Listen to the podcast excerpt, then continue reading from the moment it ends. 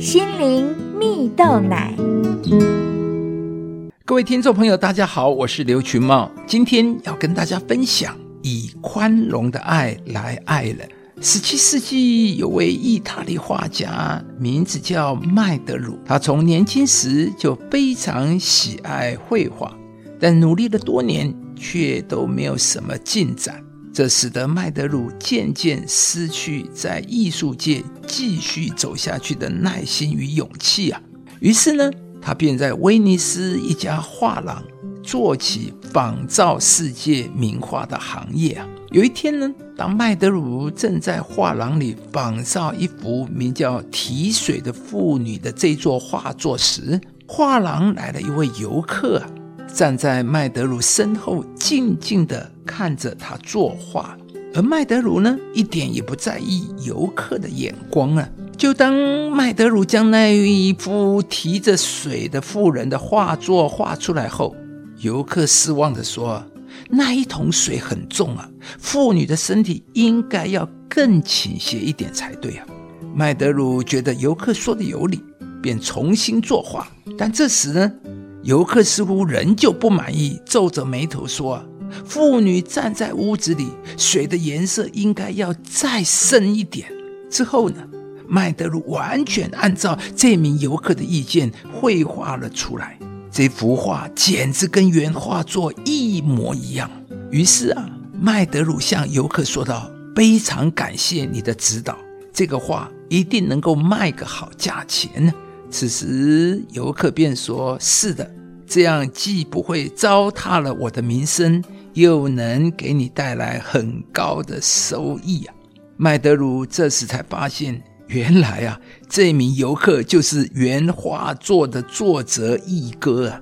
这让麦德鲁更想不到的是，易哥说完之后就转身离开，他并不打算提告麦德鲁，这让麦德鲁羞愧不已。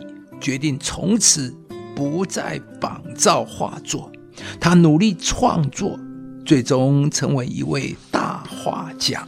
亲爱的朋友，面对伤害我们的人，要宽恕与原谅别人是很不容易的，但是宽容的爱却可以改变一切。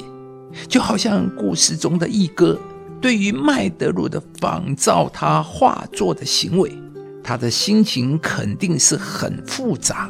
但是他却对麦德鲁展现一份宽容的爱，决定不提高麦德鲁，而这也使得麦德鲁改变，最终成为大画家。在圣经里也有一位人物，名字叫约瑟，他自小跟着十位哥哥去牧羊啊，因为约瑟的父亲偏爱约瑟，而上帝更向约瑟启示，他要成为伟大的统治者。而这让十个哥哥就非常的嫉妒约瑟，决定要将约瑟杀了，但又因为手足之情，最后将约瑟卖到遥远的埃及当奴隶啊！虽然这也因此开启了约瑟另一段曲折的人生，但当约瑟成为埃及的宰相后，再次看见哥哥们时，人决定将哥哥们与父亲。接到埃及一同团聚，亲爱的朋友，每一个人都有犯错的时候，而上帝就是一位宽容且爱我们的神。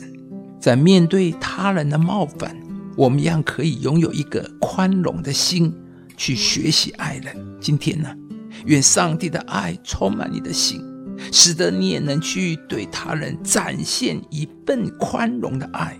为他人带来生命的亮光，也使人有一个全新开始的机会。